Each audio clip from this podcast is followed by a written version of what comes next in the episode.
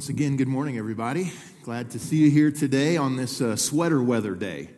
Uh, as Pastor Joe said, the temperature's going the wrong direction, right? It's supposed to be going up today, but um, we're glad that you guys are with us. This is week two of our series on the Lord's Prayer. And before I get started, I need to, uh, I need to let you know something. I made a mistake this week.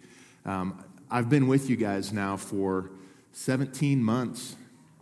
First mistake I've made, I'm sure you know that's not the case. Um, your bulletin notes are not going to line up with my sermon today because I sent the wrong file to the office. So, what you have here are some supporting um, points and some scripture verses that we're going to talk about today. But as we go through the sermon today and we have some, some points and stuff up on the, the screen, it's not going to line up with this. So, you're probably going to need to find a place to write down four very short, very succinct uh, points today during the sermon, and I don't know if you can find a little space in there or something. I'm not sure, but I just wanted to make sure that you don't spend 30 minutes going, Where's he at? I don't get it. So, anyway, my, my mistake on that, and uh, I, want, I want to get started today. Uh, Jesus had a group of men that he was teaching and he was training, and, and we know them as the disciples throughout Scripture. One day, the Bible said that they heard him pray. And after he finished praying, they said, Teacher, Teach us to pray like that. We want to know how to pray like that. And the result is what we call the Lord's Prayer today. It was an outline that Jesus gave his disciples on how to pray. And I want to read it for you this morning as we get started. Uh, you're going to find it up on the screen this morning, and it's a very familiar verse for many of you. This is found in Matthew chapter 6, verses 8 to 13. Jesus said, Pray then like this Our Father, who art in heaven, Hallowed be your name. Your kingdom come, your will be done on earth as it is in heaven. Give us this day our daily bread, and forgive us our sins, as we forgive those who've sinned against us. And lead us not into temptation, but deliver us from evil. For yours is the kingdom, and the power, and the glory forever. Last week, as we started this series off, we took the very opening sentence, and this is going to be a, somewhat of a, a rhythm for us that we're going to take one sentence at a time as we go through this prayer. Last week, we talked about the opening sentence Our Father, who art in heaven, hallowed be your name. And we, we had come to the conclusion as we walked through Scripture and walked through what Jesus was, was laying out for us that we're recognizing Jesus calls us to first direct our attention to the person we're praying to. He's our Father. He loves us, He favors us. We're His children. He happens to also be the King of all creation with absolute authority. And He's set apart as holy and perfect and worthy of our praise. And Jesus said, Start your prayers with this focus. This week, we're going to be looking at the next sentence in the prayer Your kingdom come, your will be done on earth as it is in heaven. And this phrase begins what's called the petitions in the Lord's Prayer. And a petition simply, means to make a request, it means to ask God for something. And if you look at the Lord's Prayer, you'll notice that it begins with praise and it ends with praise.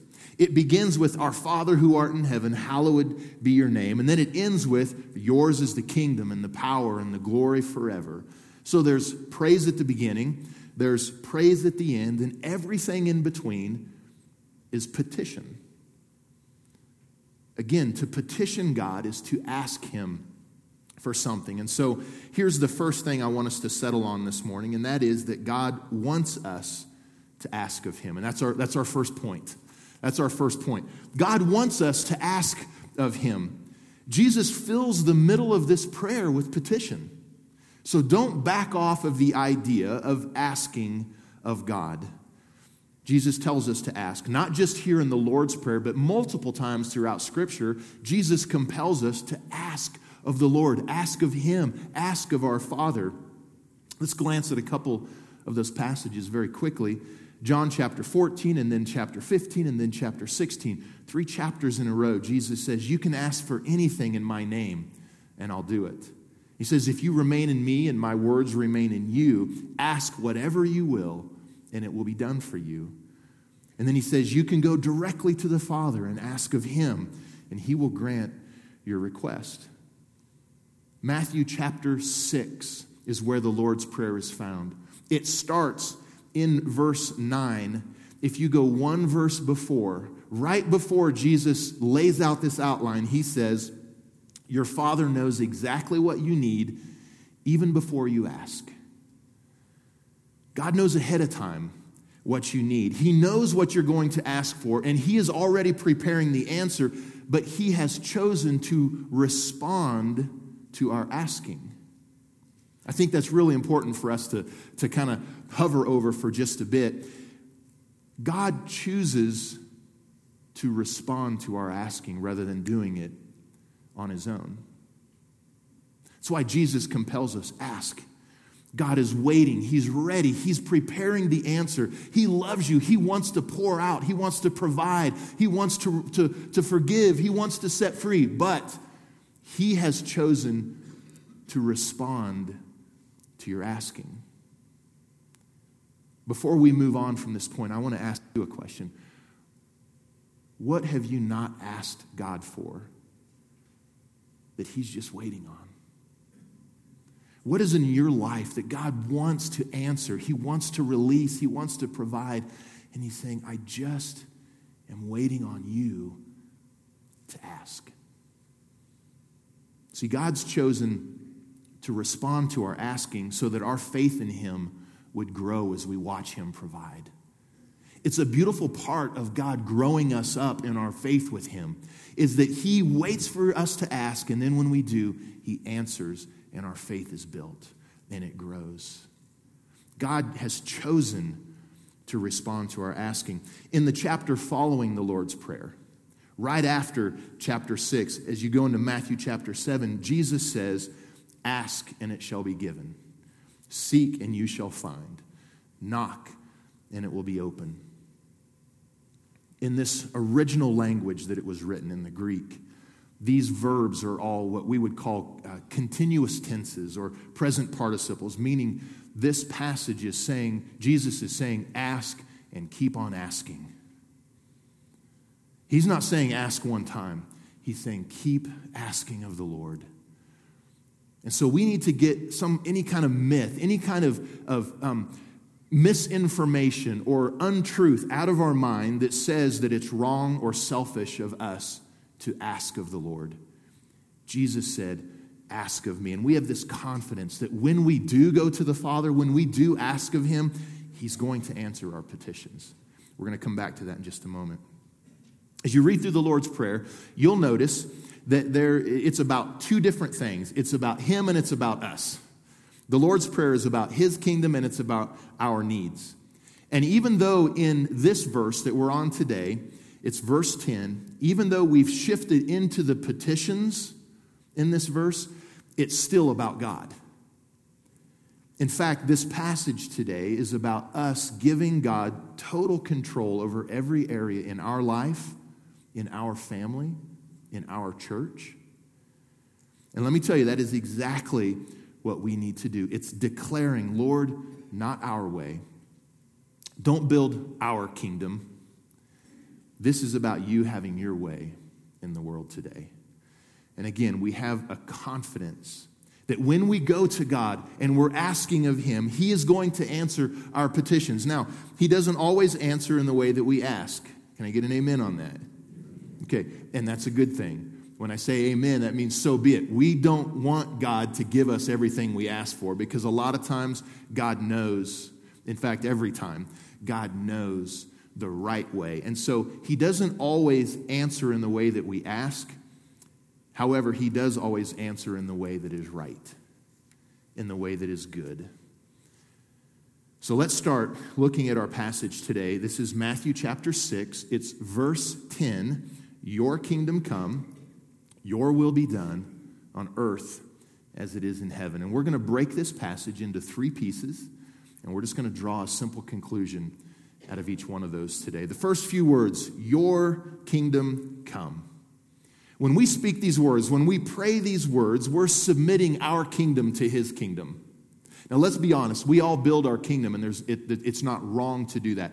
Our kingdom really comes down to things like um, our job, our career, our bank account, our retirement. We're building up our kingdom, and God doesn't say that it's wrong, but He does challenge us as to what our priorities are.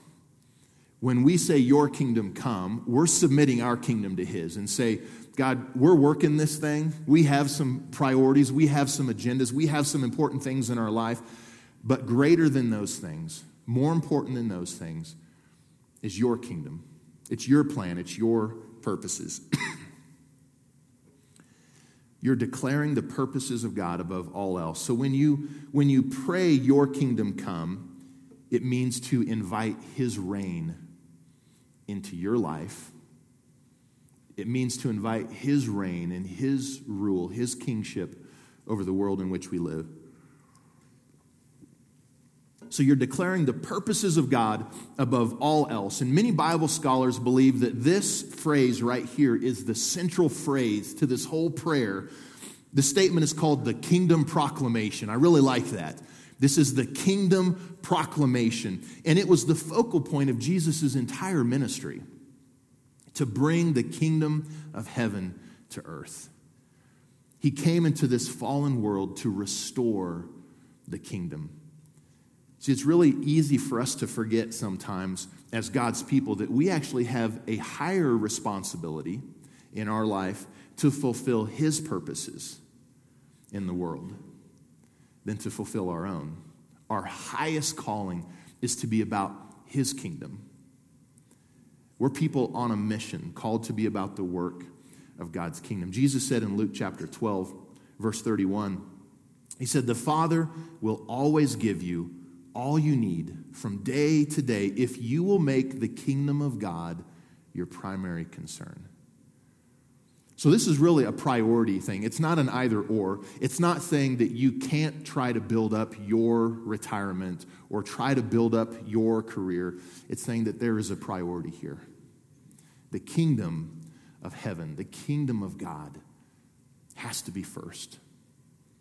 It has to be His lead before ours. His will before ours, His priorities before ours. So when you invite the kingdom to come, again, you're inviting His reign into your life, and you're also inviting it into the world in which you live. It's all about God's kingdom. Now, this phrase that Jesus gives us, your kingdom come, it kind of feels like you're praying for something to take place in the future. But that's only a portion of it. It's only a portion of it. Jesus tells us to pray that the kingdom would come, and yet in Scripture, he also tells us that the kingdom has come. Numerous times throughout Scripture, he, he uses the, the vernacular, the kingdom of heaven is at hand. It is here. So, again, Jesus tells us to pray, Your kingdom come, but he also tells us that the kingdom is, is already here. So, how is Jesus able to make both of these statements? Understanding this is part of understanding this passage. The kingdom simply means the king's domain. It's any place where the king is ruling. When you invite Jesus to rule your life, the kingdom has come into your life. In fact, Jesus said this in Luke chapter 17, verse 20. He said, The kingdom of God is within you. The kingdom has come. When you invite Jesus to be the Lord, to, to be the ruler of your life, the kingdom of God has come into your life. But we also pray that his kingdom would come into our world. And so there's, there's really two pieces of this. Lord, may your kingdom come. May your reign be evident and strong in my life. But God, may it also start to move into this entire world that you created. So the kingdom is here and not yet here at the same time. It's here and it's coming. It's something that we rejoice in and it's something that we long for at the same time. And so we pray that God would rule in our lives right now, but also that He would reign everywhere. That the gospel of Christ would be advanced everywhere until the world is filled with the glory of His kingdom. So let's move to the next phrase. It's very similar. The next phrase is, Your will be done. When you pray that your will be done, it's committing your ways to the way of the Father. You could say, Your will be done means to embrace His plan. It's to embrace His plan. See, we pray that the will of God may be done because we believe, as Christ followers, that God's will is perfectly loving and righteous. It's full of both truth and grace. And so we pray, Your will be done because we believe that it is the very best way for us to live. The will of God, according to Scripture, is that none would perish, but that all would come to repentance. The will of God is that all people would obey His word, that all people would be holy. It's the very best way for us to live. Many of you have probably read A.W. Tozer, a Christian author and pastor uh, from a number of years ago. And he wrote this He said, We do not pray in order to persuade God to change his mind. We pray to bring our will into alignment with his. We don't get on our knees and say, God, please change your mind and do things my way. We pray, God, I submit my will to yours. Even Jesus prayed this. You can hear the honesty, you can hear the humanness in his prayer, and at the same time, you hear his surrender when he says, Father, if you're willing, please take this cup of suffering from me. Yet, I want your will, not mine, to be done. You hear the humanness. God, if there's any way, if there's any way that I, I don't have to go through this, if, if, if there's another path that still results in salvation, if there's any other way, God, I would rather not go to that cross. But this isn't about my will, this is about yours. This isn't about me getting my way. This is about you having your way because I want to accomplish your plan and your purposes. I want your kingdom to come. Jesus prayed that. The key here, one of the keys, and this is a little bit of a play on words here. The key is if you will to do God's will. Do you want to do it? Do you will it? Are you determined to do it? Because many people want to know God's will, but there are far less who are willing to do God's will. We want to know it, we want to understand it, but then we want to reserve the option of maybe voting. I don't know, God, I get it. I see what you're saying, but I'm going to choose plan B instead. And this isn't about us knowing God's will, it's about us doing God's will. It's about us embracing His will. It's about us submitting to his will. I like what C.S. Lewis wrote. He said, Your will be done is not merely a prayer that I would patiently suffer through God's will, but it's a prayer that I may vigorously do it, that I might pursue it. It's not that I would just endure it and say, All right, your will be done. All right. It's, it's an attitude, it's a posture of saying, God, I want to advance your will. I want to be a part of what you're doing here. I want to embrace your plan. I want to embrace your will. I want to be a part of this. I want to go after it. Your will be done. There's this third element here. It's the last piece of this, this statement here, this sentence, and it actually brings our first two statements together. These three phrases are all kind of linked together here, and this, the, the last part of this is on earth as it is in heaven on earth as it is in heaven. It's the highest prayer that we could offer to advance God's kingdom is when we would pray that His will may be fully brought about on earth the same way that it is in heaven. If God's will, that's perfectly followed in heaven, would be perfectly followed here on earth, His kingdom would come. It's the highest prayer that we could offer. See, in heaven, again, God's will is already fully realized.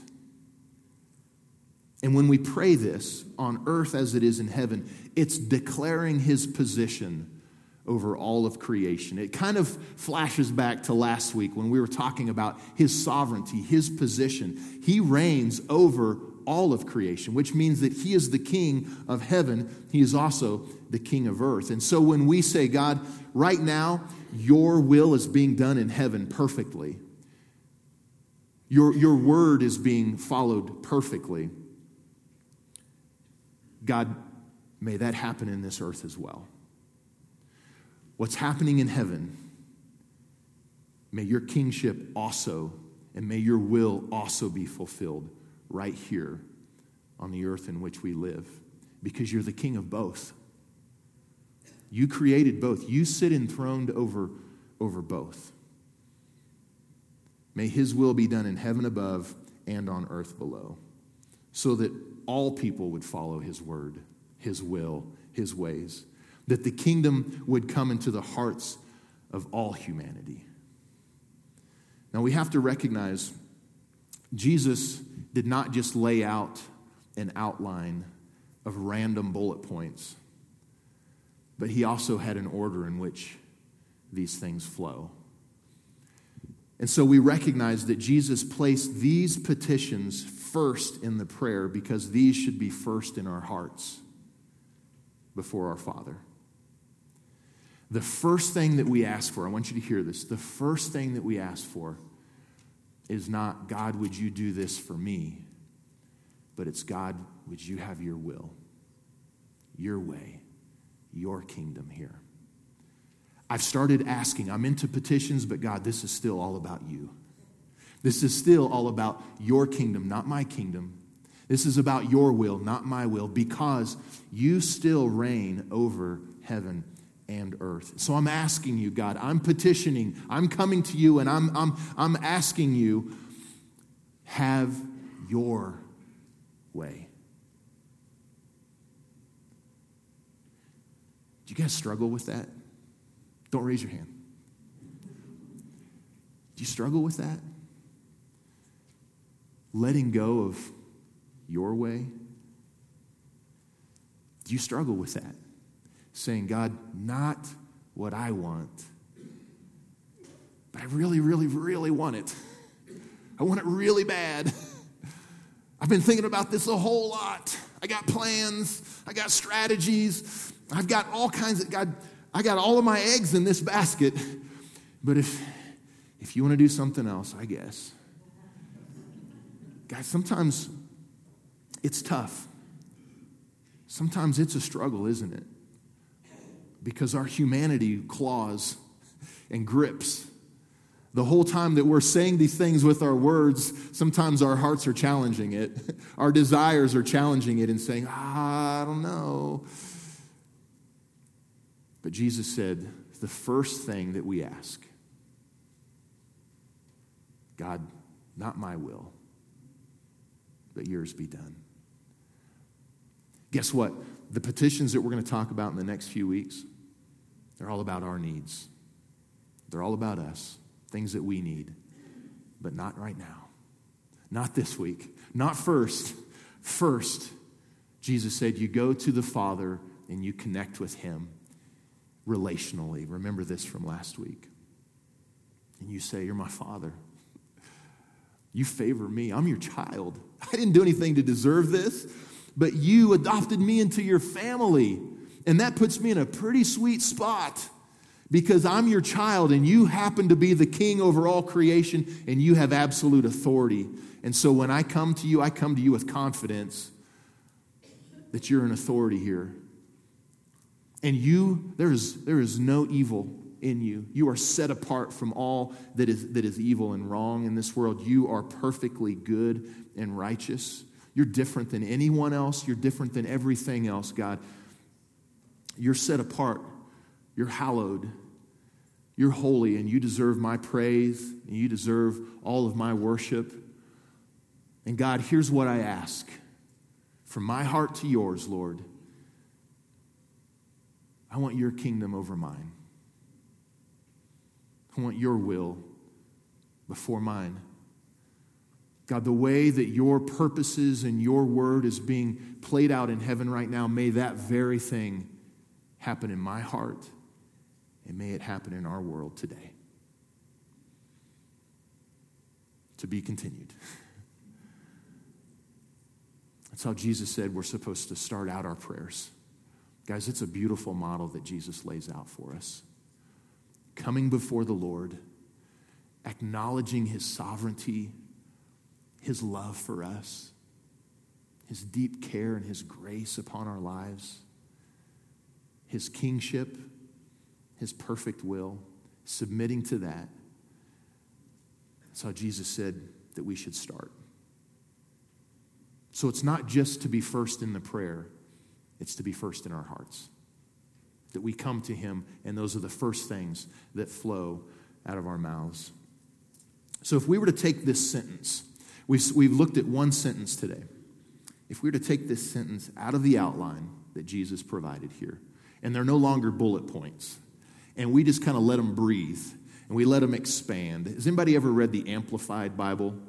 where you, you take a passage and, and it just it like makes it three times longer so if you don't like reading a whole lot it's probably not the version you want to read because it makes your reading about three times longer but it's beautiful because it just kind of lets the passage breathe a little bit if we were to do that with this passage today if we were to take this one sentence out your kingdom come your will be done on earth as it is in heaven and we were to let it breathe it might read more like this god I invite your kingship to rule in my life.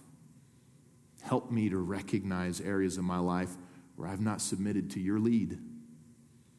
I also pray that you would reign in the world that you created, that your kingdom would come into the hearts of all of your creation. Lord, I make lots of plans in my life, but I commit to your will. I commit to your agenda in my personal life. And God, I ask that your word and your ways would be followed by all your creation. You made them, and your will is that they would all come to know you as God. May your will be done here on earth, just as it is in heaven. And I declare that you're the king of both.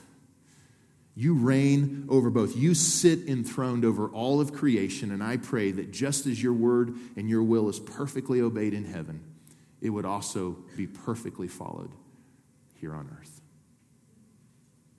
Now, this passage, as we started out today, I said this passage is about us giving God total control, surrendering, submitting all areas of our personal life, our family life, our church life every relationship that God has placed us in, that we come underneath His kingdom. We come underneath His will. And again, I'm just like you. I have my own opinions, I have my own desires, my own leanings. But we want God's kingdom, not man's kingdom, to be built. We want God's will, not man's will, to be done.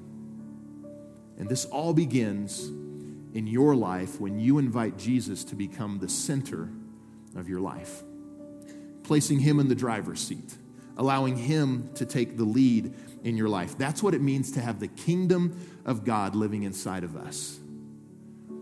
And this morning, if you've never done that, if you have never asked Jesus to become the center of your life, I want to give you an opportunity to do that before we leave today I'd like to ask you guys to just take a moment and bow your heads, close your eyes. And I say this a lot, but God, this is, uh, guys, this is so true. This is a holy moment between you and the Lord. This is an opportunity for you to make that decision. Maybe you've never prayed and asked God to be the center of your life. Maybe you prayed it a long time ago and things have happened and you find yourself far away from God again, and today is an opportunity for you to come back. It's a very simple prayer. I just want to invite you to pray this with me today. You can say, Jesus, I thank you for your great love for me. And today, I ask you to become the king of my life. Please forgive me of my sins.